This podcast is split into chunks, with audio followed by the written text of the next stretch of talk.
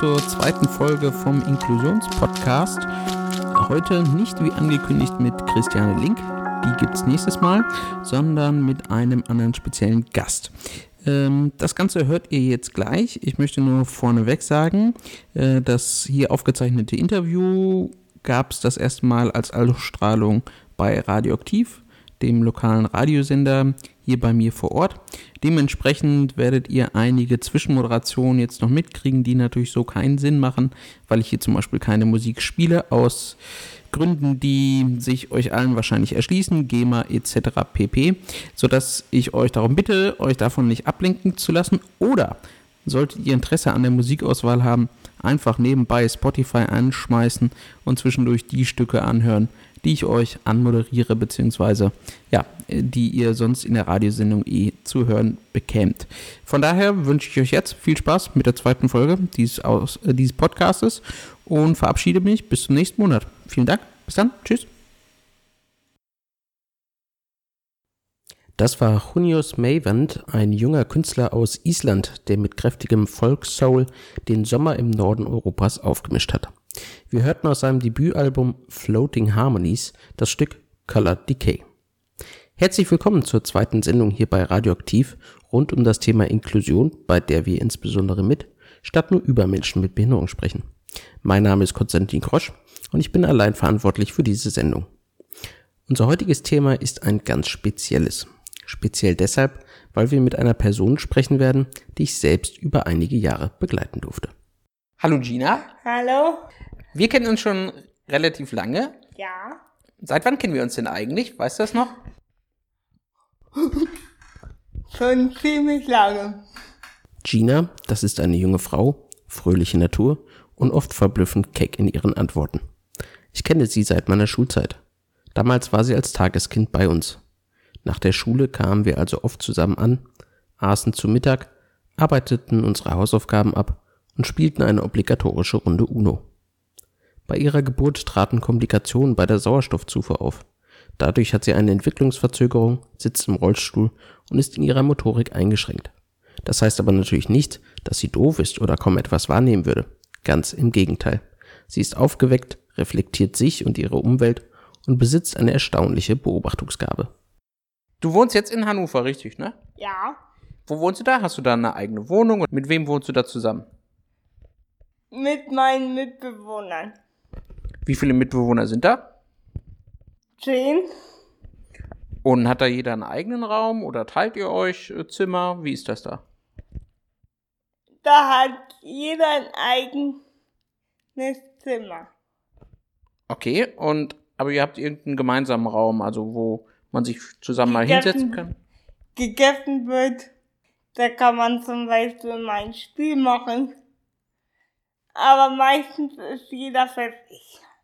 Also meistens sitzt du bei dir im Zimmer alleine oder gehst Ja. du lieber zu den anderen rüber? Nee, meistens. Ich bin eher so ein Mensch. Ich bin eher so ein Mensch, ich bin lieber für mich. Und das andere ist mir relativ egal. Gina wohnt seit einiger Zeit in einer Einrichtung für junge Erwachsene mit Behinderung in Hannover.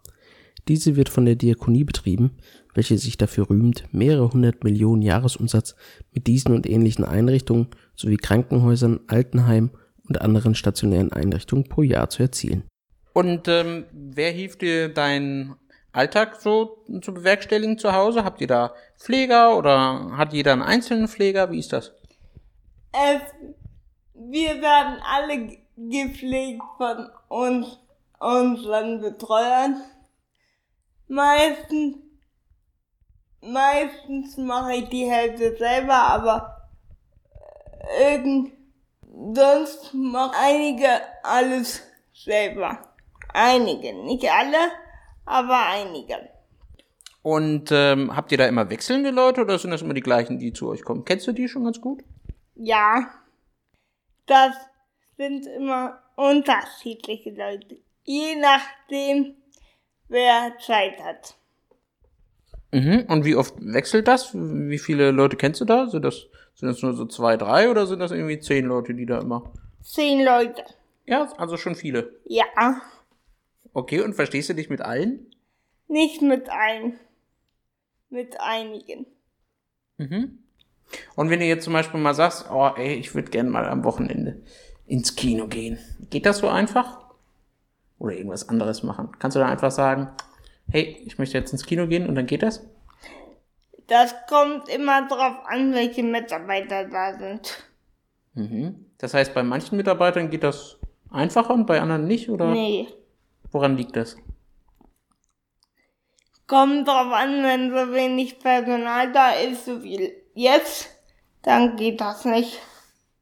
Mhm. Und was sagen die dir dann? Nein, das geht nicht. Und dann sage ich, gut, okay, war nur so eine Idee. Insassen von Behinderteneinrichtungen sind auf das Wohlwollen der dortigen Mitarbeiter angewiesen. Allzu gerne wird von Einrichtungsbetreibern das Banner der Selbstbestimmung und Teilhabe hochgehalten. Gina ist kein Einzelfall, wenn sie davon berichtet, dass es abhängig von der Personalbesetzung ist, ob sie Freunde treffen, Einkäufe erledigen oder anderen Beschäftigungen nachgehen kann. Im Gegensatz zu vielen ambulanten Wohnformen oder ganz besonders der sogenannten persönlichen Assistenz gibt es in stationären Einrichtungen eben keine persönliche Zuordnung von Betreuern zu Insassen. Die persönliche Tagesstruktur hat sich dann nicht selten an den Dienstplänen und anderen bürokratischen Regeln zu halten. Irving Goffman, einer der renommiertesten Soziologen, nannte solche Einrichtungen totale Institution. Und wie findest du das? Ich muss ehrlich sagen, ich finde das scheiße. Weil, so wie du, du fährst auch, ich möchte am liebsten so wie du sein. Mhm. Und was bedeutet, was würde das für dich bedeuten? Du, du fährst Auto, das möchte ich auch gern mal machen. Du fährst selbst mit deinem E-Rolli. Und das darf ich nicht. Mhm. Und wie fühlt sich das dann für dich an? Also wenn du zum Beispiel mich siehst oder andere, die das dürfen, was denkst du dann? Ja, was soll ich dann denken? Hm. Dann denke ich mir so, hm, der darf das und ich nicht. Hm. Und wenn du jetzt zum Beispiel mal mit jemandem sprechen dürftest, der bei euch dort die, die Einrichtung leitet oder die Wohnung, was würdest du dem gerne mal sagen? Hier, ich möchte mal alleine wohnen zum Beispiel. Und ja. Alleine wohnen. Ein interessanter Wunsch. Oft wird davon erzählt, Wohngruppen in stationären Einrichtungen seien gerade deshalb gut, weil so eine Isolation der Betroffenen begegnet werden kann. Das mag sein, aber unter welchen Bedingungen? Auch dazu hat Gina ihre ganz eigene Geschichte erzählen. Eigentlich wollte ich mit ihr über ihren Tagesablauf sprechen, als sie von einer nennen wir es mal vorsichtig, ungewöhnlichen Bewohnerkonstellation erzählte. Und wann, wann bist du dann im Bett? Wann gehst du schlafen? Manchmal um sieben, manchmal um acht. Das ist immer unterschiedlich. Oh, und dann bist du wahrscheinlich auch ganz schön kaputt, wenn du, wenn du nach Hause kommst. Oder würdest du gerne noch mal länger aufbleiben? Manchmal bleibe ich bis um zehn auf, aber meistens bin ich schon um neun oder um acht im Bett. Und das kannst du selber entscheiden. Sagst dann einfach, äh, ich will, will jetzt ins Bett gehen oder erst in zwei Stunden. Ja.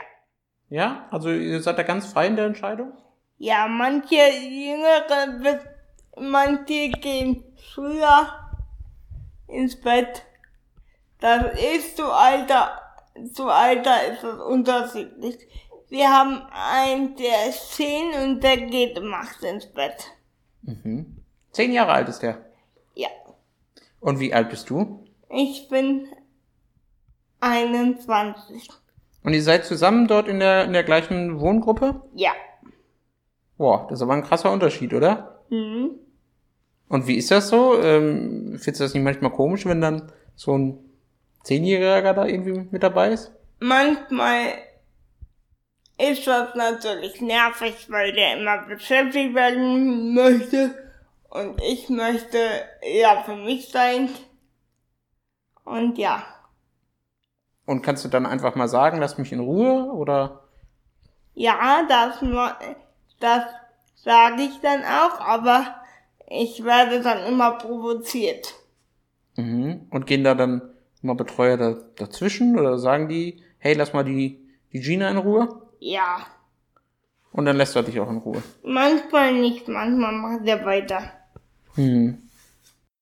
Es gibt also Leitungspersönlichkeiten, die es für eine gute Idee halten, junge Erwachsene mit zehnjährigen Kindern in ein und dieselbe Wohngruppe zu stecken. Dass dies für die Insassen zu Problemen führt, ist offensichtlich. Bevor ich gleich weiter mit Gina über ihre Lebensziele und ihren Arbeitsalltag spreche, hören wir zunächst Musik von Greg Laswell mit Dodge the Bullet. Das waren gerade Liedfett mit dem aussagekräftigen Liedtitel Ball. Eben habe ich mich mit Gina unterhalten, einer jungen Frau, die aufgrund von Komplikationen während der Geburt leicht entwicklungsverzögert ist und im Rollstuhl sitzt. Heute wohnt sie in Hannover in einer stationären Wohngruppe mit neun weiteren Mitbewohnern. Und wie würdest du eigentlich, also was ist so dein, dein Wunsch, dein Traum mal? Wie würdest du gern leben? Hast du da eine Vorstellung? Ich möchte mal später, wenn ich mal richtig erwachsen bin, bin ich ja jetzt auch manchmal alleine, alleine wohnen, so wie du. Um ehrlich zu sein, das hatte ich nicht erwartet. Ich kenne Gina ja nun schon länger. Mir war aber nicht bewusst, dass ich ihr vorlebte, was eigentlich auch für sie möglich sein müsste, während ihr gesamtes Umfeld immer wieder erzählt, dass dies nicht ginge. Ich selbst sitze auch im Rollstuhl, bin im höchsten Maße pflegebedürftig, kann aber durch eine eigene persönliche Assistenz, sprich eine 1 zu 1 Betreuung, völlig selbstständig und selbstbestimmt leben. Also auch in einer eigenen Wohnung. Ginas Umfeld hingegen scheint ihr immer wieder Gründe liefern zu wollen, warum dies für sie nicht möglich sei. Man kann ihrer Aussage entnehmen, dass sie trotz ihres Alters von 21 Jahren von anderen nicht als eine erwachsene, selbstständige Persönlichkeit wahrgenommen wird. Heute bin ich der festen Überzeugung, dass Gina und ähnliche Personen ohne weiteres selbstständig mit persönlichen Betreuern leben könnte. Mhm. Wir haben ein, ein, ein junges Mädchen, die macht das. Aber die macht auch viel selber. In der Stadt macht das, macht alleine Wäsche. Und ja, die wohnt alleine. Mhm. Und weißt du, warum die das kann und du nicht? Oder warum, warum die das darf und du nicht? Oder? Weil sie halt viel mit öffentlichen Verkehrsmitteln fährt. Mhm. Und ja. Und warum willst du mal alleine wohnen? Was ist so, was findest du daran so toll? Keiner nervt. Keiner stört. Und ich habe damit schon viele Erfahrung. Ich möchte das unbedingt, weil ich vor Leuten manchmal Abstand brauche. Hm, braucht man dann Ruhe, ne? Genau. Hm. Hm. Ja. Da fällt mir gar nicht viel noch ein. Willst du noch was sagen? Fällt dir noch was ein, was du unbedingt mal sagen willst? Oder die Leute, was die vielleicht mal verstehen sollen? Aber ich habe manchmal das Gefühl, die verstehen mich nicht. Hm, ja. Wer, wer versteht dich nicht? Meine Betreuer. Und wann hast du das Gefühl?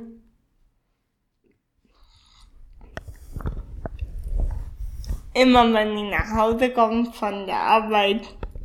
Manchmal werde ich auch ignoriert.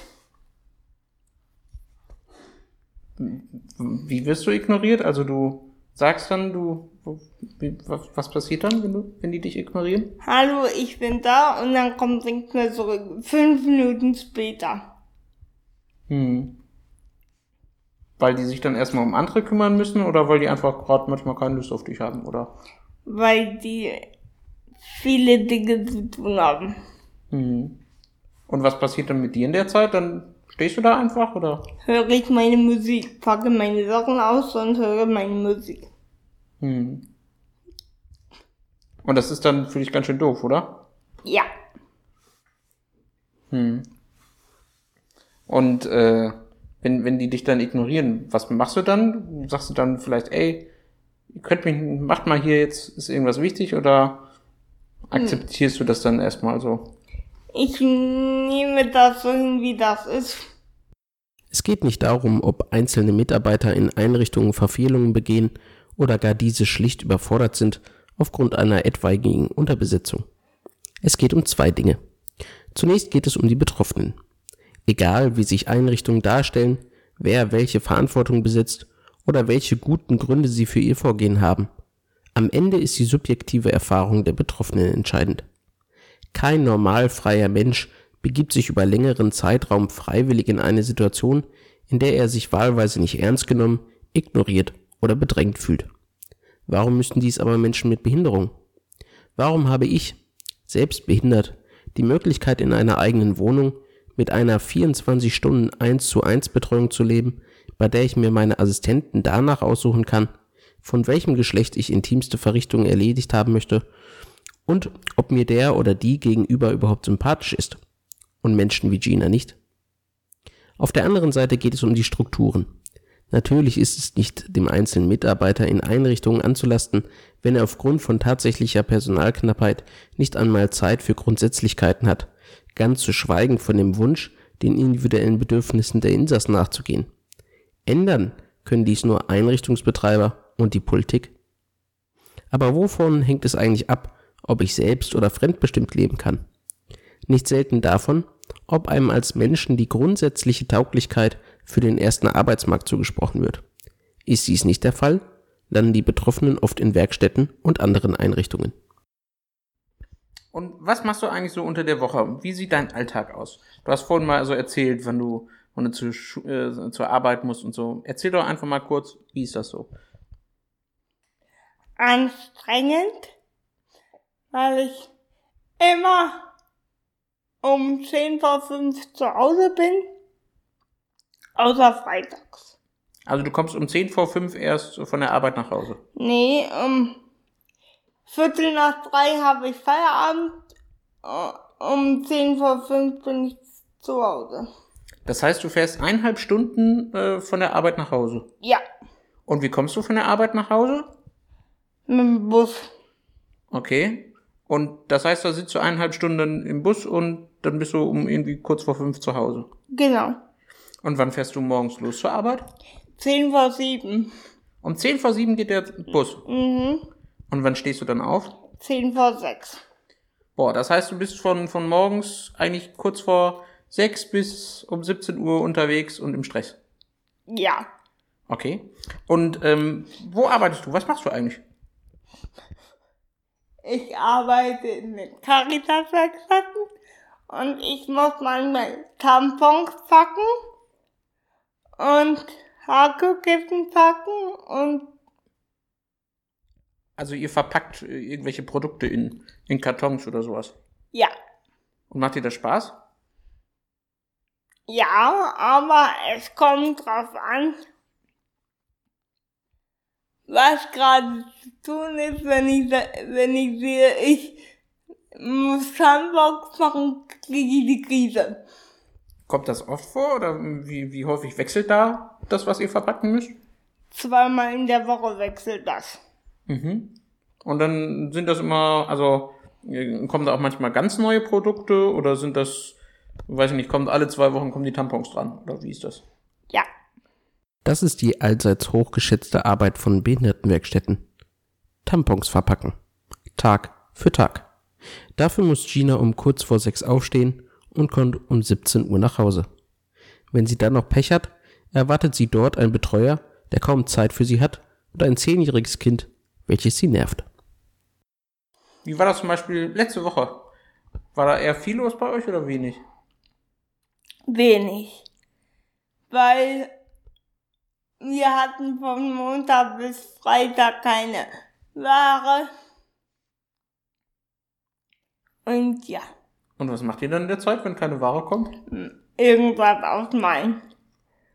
Dann kriegt ihr irgendwie Mandalas und dann müsst ihr die ausmalen oder was? Ja. Wenn die Behindertenwerkstatt keine Aufträge der Wirtschaft erhält, werden die dort arbeitenden behinderten Menschen mit Malen beschäftigt. Zum Hintergrund. Die Aufgabe von Werkstätten ist es, Menschen mit Behinderungen auf den allgemeinen Arbeitsmarkt vorzubereiten. Dafür erhalten sie eine hohe Förderung durch den Staat. Dass die meisten Werkstätten Behinderte für die Abarbeitung von Aufträgen aus der freien Wirtschaft benutzen, ist so lange verständlich, wie diese Arbeit tatsächlich eine Qualifizierung oder Vorbereitung darstellt. Dass man aber direkt die eigentliche Aufgabe einstellt, wenn es keinen Nebenverdienst durch private Aufträge gibt, ist mindestens schwierig. Auch der ehemalige Behindertenbeauftragte der Bundesregierung, Hubert Hüppe von der CDU, hat ein Problem mit Werkstätten, wie er im Jahr 2017 ausführte. Sehr kritisch sehe ich vor allem, dass in den letzten Jahren kaum Evaluationen zum Übergang aus Werkstätten für Menschen mit Behinderung auf den allgemeinen Arbeitsmarkt erstellt wurden, so Hüppe. Aus der letzten Studie, die aus dem Jahr 2008 stammt, geht hervor, dass in den Jahren 2002 bis 2006 im Jahresdurchschnitt nur 0,16 Prozent der Werkstattbeschäftigten auf den ersten Arbeitsmarkt gewechselt haben.